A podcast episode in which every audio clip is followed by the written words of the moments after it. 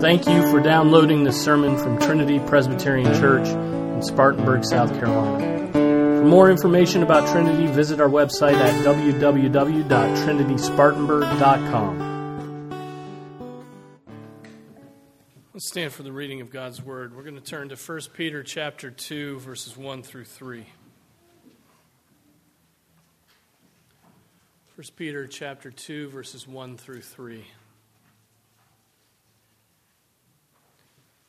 Grass withers and the flower fades, but the word of the Lord stands forever.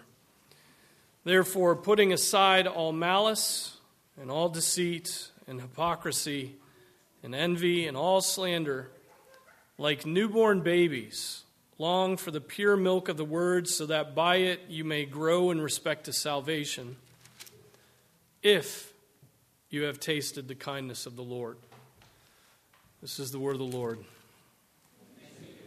Let's pray. Father, we pray that you would bless us with wisdom, bless us with light.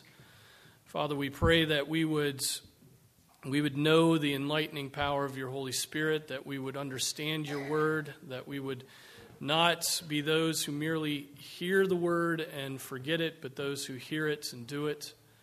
Pray that you would train us for righteousness, that we may be adequate, equipped for every good work. Bless every one of our thoughts and meditations. We make this prayer in the name of your Son, Jesus. Amen. Be seated.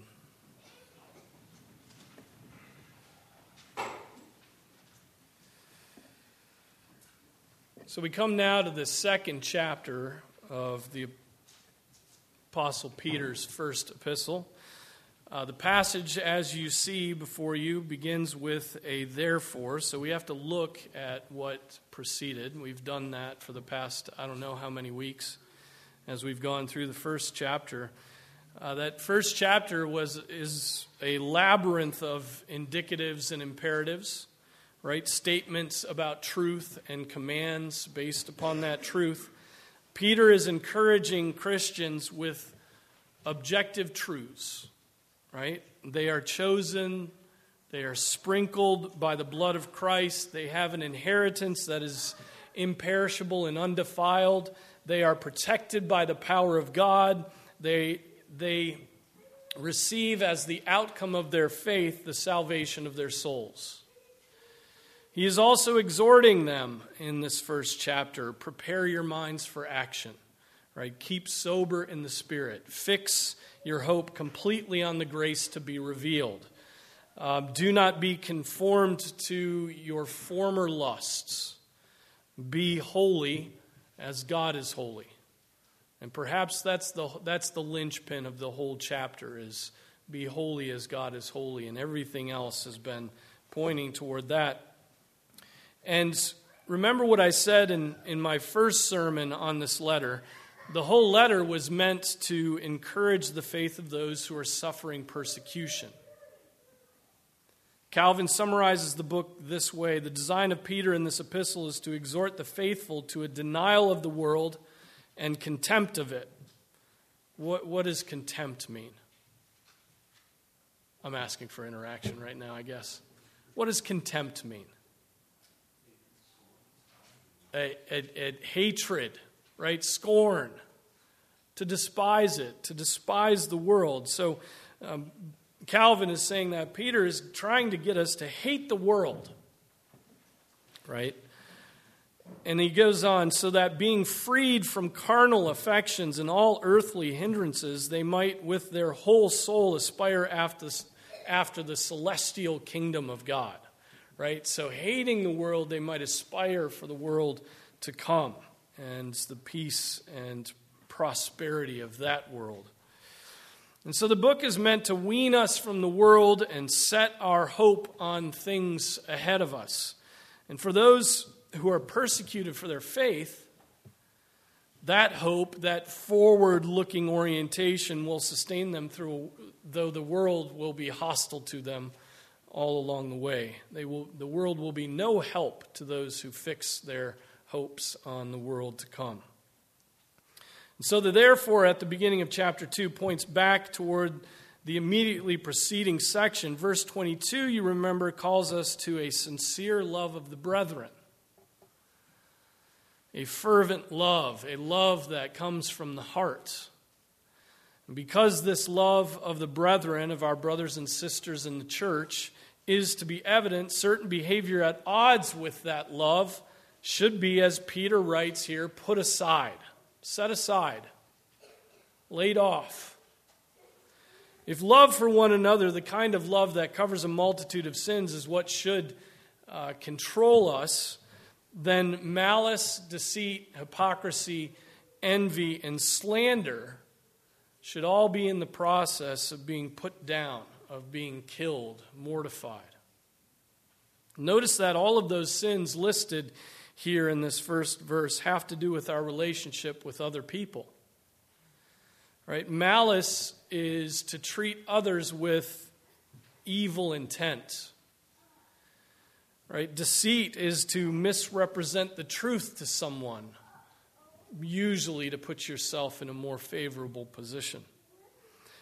Hypocrisy is a sin against others in that you, you insist upon your righteousness, but your actions betray you. And so they see how your actions betray what you say. Um, envy. Envy is to desire what somebody else has, or what somebody else is, or how somebody else looks, or uh, what talents they may have. Um, and then slander is spreading damaging falsehoods about others. And so all of these actions are quite obviously contrary to love that he set out at the end of chapter 1. Um, they do, though, perfectly define the life of man outside of the sanctifying work of the Holy Spirit. Our national political rulers, just take a moment. Our national political rulers appear to be unrestrained in their devotion to each of these sins. Right? In fact, it may be that they consider all of them to be virtues. Uh, malice is to um,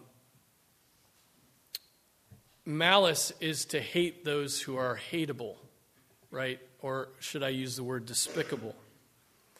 Deceit is sophistication, right? Hypocrisy is the way of every politician who promises with no intent to ever deliver, right? That is every politician.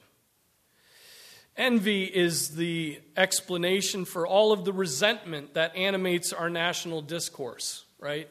all kinds of resentment and everybody expressing their resentment all the time.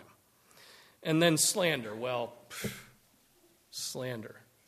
That's a national pastime, right? That is, that is uh, an easy one. Uh, we live in a culture in which the virtue of love is being put aside so that we might explore our continual indignation and our continual victimhood and our continual resentments. And so it's the Christian's calling to put aside all those evil ways. We are, we are called to grow in our ability to love, which will mean we more and more abhor malice and deceit and hypocrisy and envy and slander. Our orientation toward our brothers and sisters in the church but also with those outside the church will, will not be characterized as it once was by hostility and resentment and denunciations. Love, love rather, should characterize how we relate to others. And, and the second table of the law, think of that. The commandments, 5 through 10, teach us how to love. They teach us how to love our neighbor. Right? And this, this and the commands to love God are the summary of the entire law. It is meant to teach us how and what to love. One of the striking things about our national discourse is the uninhibited hatred of non Christians toward Christians, right? The uninhibited hatred that non Christians have for Christians. And one of the most, those wonderfully unexpected moments of clarity in our culture, do you remember when the pro abortion forces in Texas some five or six years ago chanted, Hail Satan, as pro lifers and Christians were singing Amazing Grace?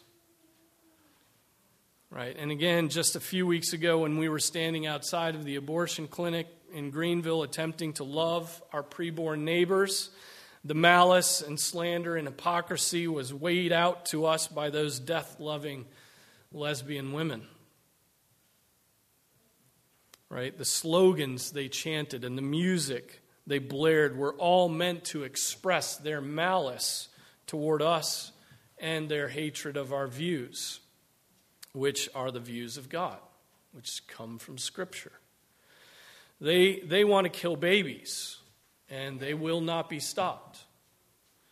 Right? Love builds up while these sins laid out by Peter destroy. Right? There's a destructiveness to these sins that Peter lays out here. And, and love does the opposite. It builds things up, it brings things together, it heals, it is not destructive like these sins here. And so, um, these sins will lead to destruction, and such is the way of those who know nothing about the love of God. They will live lives of destruction. This is the way of the world. This is the way of Satan, who is a deceiver and is a deceiver. Right? As pilgrims and strangers in the world, Christians will find themselves in, in just a continual stew of malice and deceit and hypocrisy and envy and slander. We live in this, this stew. It's discouraging. Right? And at times, it's, it's the reason it's discouraging is because we imitate the world in these particular sins. Right? we, we don't at those points resemble our Savior, Jesus Christ, who lived and lives by the law of love alone. And so when we aren't imitating Christ, when we're, we're engaging in these sins, it's, it's so ugly, isn't it? We've been told to live another way. Our souls should be at rest in Jesus Christ. The love that has been poured out in our hearts through the work of the Holy Spirit should animate us. And so the envy and resentment that we see swirling around us shouldn't be what characterizes us, but at times, of course, it does. And that's grounds for repentance. Why shouldn't, I mean, why should we be free from, from these particular sins? Well, it's very easy because we have eternal life. I mean, if you don't have eternal life, then this world is all you have to live for, and you're going to grasp and clamor for any single little bit of it you can get. Right? We have the forgiveness of sins.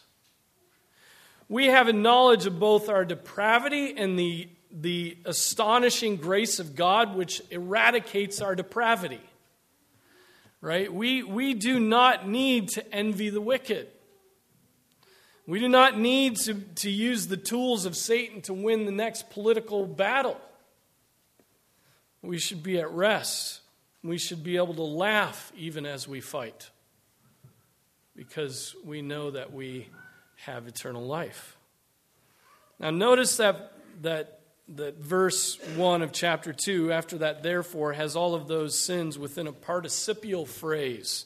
Therefore, putting aside, it means that this whole phrase serves as a sort of adverb for what follows from it. Um, it could be phrased like this Therefore, by putting aside all malice, all deceit, etc. Then we get another phrase that acts like an adverb, like newborn babes. So, all of this is, he's working toward a central uh, statement in here, and these are acting like adverbs. What, now, and so the last one was like, like newborn babies. What does that last phrase describe? The heart of the exhortation is long for the pure milk of the word. So, by putting aside malice and envy and deceit, hypocrisy, and by being like newborn babies, we are to long for the pure milk of the word. The description of a newborn baby longing for milk really needs no explanation. It's an obvious metaphor, right? Most of us here have experienced or have experienced having a newborn baby and, and the relentless longing they have for milk. right? Every two hours, those newborn babies will interrupt a perfectly lovely nap. I'm speaking of their own nap, right? To, to make their longings known. They're not worried about waking up their siblings, right? They, they, um, they're not worried about their mother's um, sleep deprivation. They're not um, worried about um, being, being called a crybaby for crying all the time. They just want milk. Give me the milk. Right? But why is it that the apostle is bringing in the example of newborn babies at this point? Because, like a newborn baby whose devotion to milk is all encompassing, we are in the same way to be devoted to the Word of God. A Christian who does not read the Word, let me say that again the Christian who does not read the Word, the Christian who does not sit under the preaching of the Word, right? The Christian who does not thirst for every opportunity to learn more of the Word is like a newborn baby that doesn't cry when it's hungry. A newborn baby that doesn't cry when it's hungry. I've never known a baby that doesn't long for milk. Have you? Um, perhaps there are some extraordinary cases of, of children of mothers who were on drugs whose pain tolerance is so high that they don't cry out for milk when they're hungry, but that's the exception that proves the rule. Right? And so, so the Christian, the apostle, teaches us, longs for the pure milk of the word.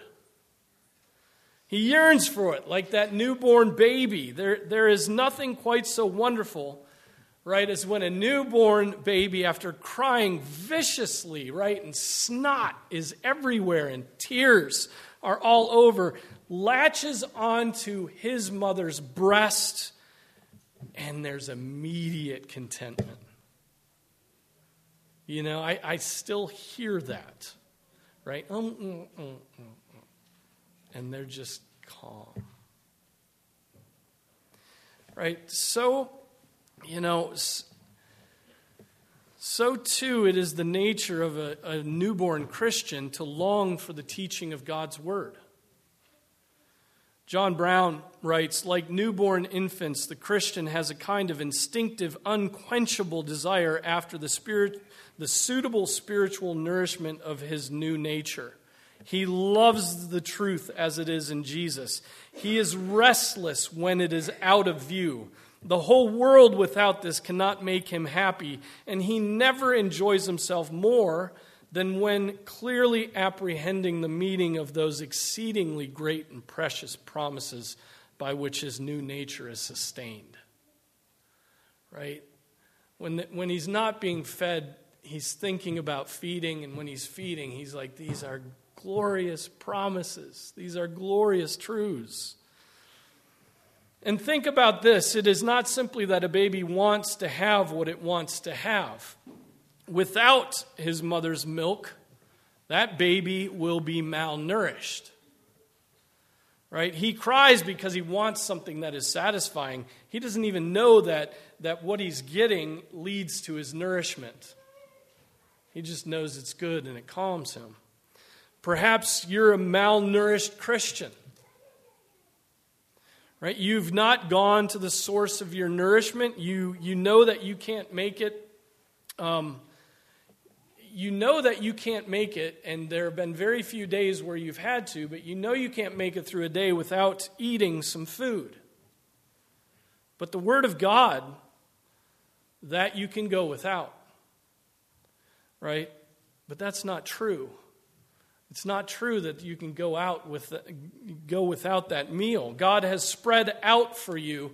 I mean, think of this. God has spread out for you a feast in his word, and not only do you have no desire to taste of its delicacies, but you think that you have no need of the nutrition that comes from a feast that God has laid out before you. It's undoubtedly true that if you neglect the word of God, you will be a malnourished Christian Right? A malnourished Christian, one who does not have the nutrients of the Word of God coursing through his veins, strengthening him, will begin to forget what God has said. I mean, how many times do you go back to Scripture and you're like, oh man, I forgot what God had said there? And how lovely it is that I needed that right now. Right? But, but imagine not ever going back to the Word and the things that you would forget. And, and He, God, or that person, will begin then to look for solutions elsewhere. The discontentment won't go away, right? The discontentment will stay, and you could have fed on God's word and, and demolished that discontentment, but instead you'll go to some other source that's close to you to try and work on that discontentment. And then eventually, if you stay long enough away from the Word of God, you'll begin to think that the foolishness of man is more potent than the wisdom of God. You will gradually get weaker and weaker and sicker and sicker and spirit, spiritually speaking, right? And you will only have as the source of truth in the end your own stupid thoughts. And I'm not using stupid as a scandal word, I'm using stupid as they're stupid. Stupid is a scripture word. Why is the binding not breaking on all of our Bibles? Well, perhaps we buy Bibles every two years.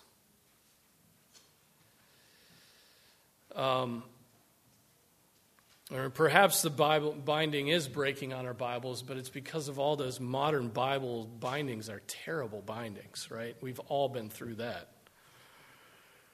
But why is your binding not breaking? Because of the frequency with which it's laying open on your lap and you're per- turning the pages and it's being carried with you and it's being thrown in the back seat as you're going off to a Bible study and, and those things. Um, you've got time for podcasts, right?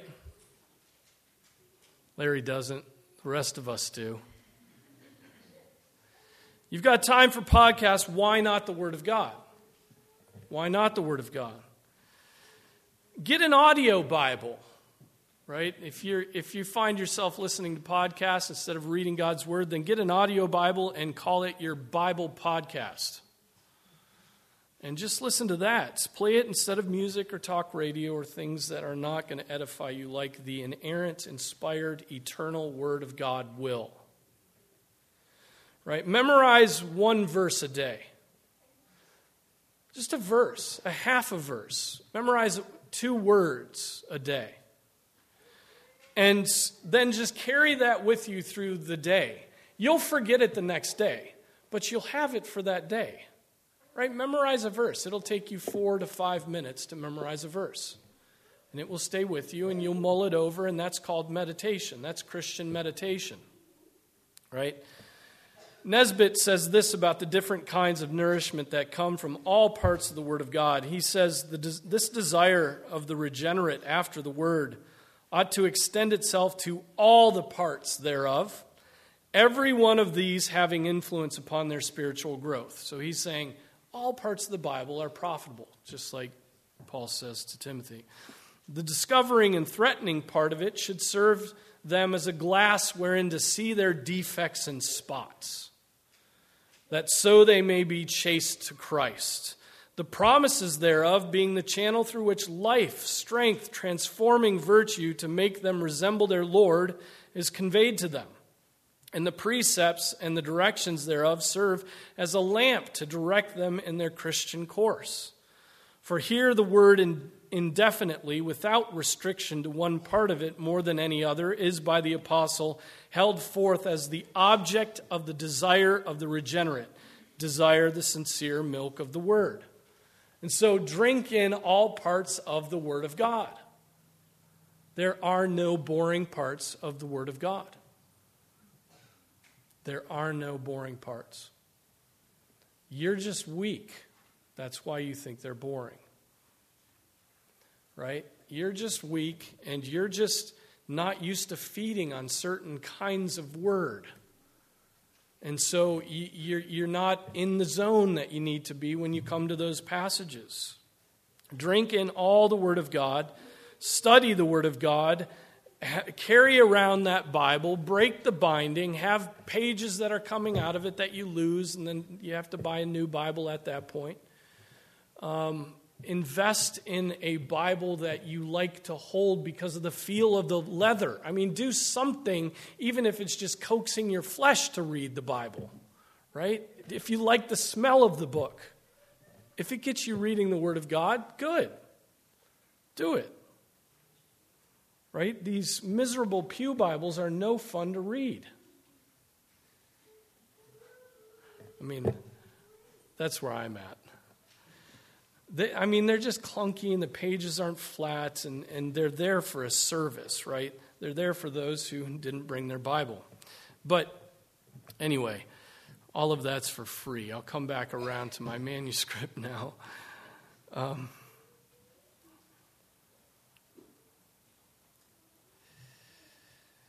The, the apostle goes on here and he gives us the reasons why we should long for the pure milk of the word. He says, So that by it you may grow in respect to salvation.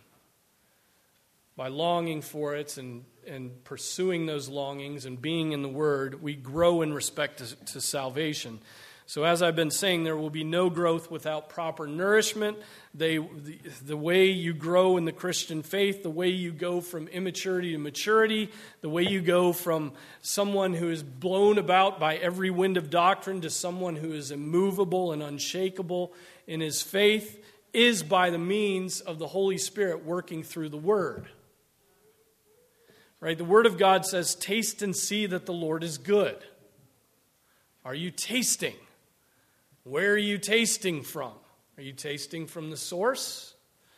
Right? The Apostle Peter is telling you that, that you taste of the Lord in His Word. He has made Himself known in this book, and it is objective truth, not merely your subjective feelings about anything and everything.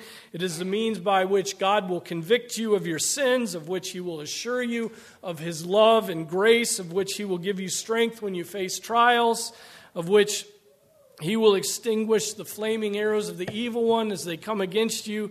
And so, this book is your every meal. It's your only meal. So, do you want to grow in respect to your salvation? Do you want to mature? Do you want to grow? Do you want to have assurance? Do you want to have victory over your sins? Do you want to mature? Do you want to know what God would have you do? Do you want to know the will of God? Do you want to know what to believe? Do you know, want to know what your gracious Heavenly Father has said to you? Right? Do you want growth? Devote yourself, therefore, to the study of the Word of God. It's very simple. Take an interest in the book God wrote. And then verse 3 comes along, and it's a slap to the face right? Like the Apostle Paul does and the Apostle Peter, because we get a conditional statement. And Christians hate conditional statements. And people who believe in the grace of God hate conditional statements. Because it seems to, seems to put something on our shoulders. So then, verse 3 is this conditional statement If you have tasted the kindness of the Lord. Long for the spiritual milk of the word. By it, you're going to grow if this, if you have tasted the kindness of the Lord. It's undoubtedly true that the reason some people do not devote themselves to the Word of God is because they have not tasted the kindness of the Lord. Right? Why go to a book where you think the author is, is distant, aloof, uh, unkind, and um, not helpful. Well, you don't go to a book like that. You, would, you would neglect that book, right? But um, the person like that has no knowledge of God. They have some facts about God. They may consider themselves virtuous or moral or conservative, but they don't know God as what? They don't know God as a father. right? They don't know God as a Savior. They don't know God as a God who loves them and sent His Son to save them from their sins, right? They know God as a concept, but not as a person. They think God as a force rather than as a being who has been kind to them, kind to mankind, kind to sinners. In other words, only those who have known God in this way as a good and gracious Father will, will ever long for the Word of God. That's it. You have all received a form letter, right? You guys have gotten form letters in the mail or in the email. One where they just plop your name into the salutation, but you know that everyone else in the neighborhood or everyone else on the email list has received the same letter. What we don't like about those letters is it tries to be personal, but it is only personal superficially. The man who has not known the kindness of God will approach the Word of God like one of those form letters. It will be to him impersonal. But the one who has known the kindness of the Lord, who has had the Spirit of God melt his heart in regeneration, that has wept, right? Has wept at the thought of the terribleness of his sins and the kindness of God in Jesus Christ. He's going to approach the Word of God like a love letter, not a form letter. Right? He will read and reread it, and he'll come back to it, and he'll think about that phrase and what it means for him and what, what God intended with that. And he'll, he'll really scrutinize all the words and and he'll, he'll cry over it and he'll rejoice over it and he'll get caught up by it. And he'll just read and read and read because he knows one thing that God is speaking directly to him. God is speaking to you when you read his word. So, could it be that you have a very impersonal view of God? And that is impacting the way you're thinking about his word. Could it be that you have never tasted the kindness of God, and so what is love letters to somebody else reads like a quick start guide for a, for a weed eater to you?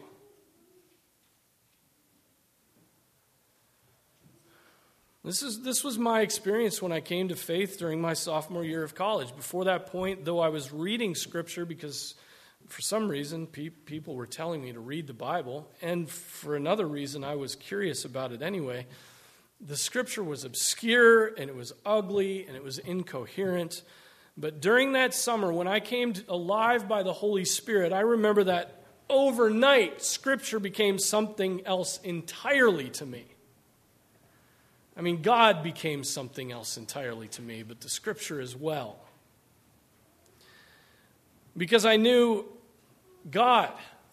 And I knew the value of Jesus Christ and the utter glory of the one true living God. His word was now to me a joyful delight that would allow me to get to know the one I loved. Whereas I thought that the book was like any other, tainted by man's thoughts, after my conversion, I was devoted to it because it was the will of my shepherd, the will of God inscripturated. And I sang along with the psalmist, your word is very pure. Therefore, your servant loves it.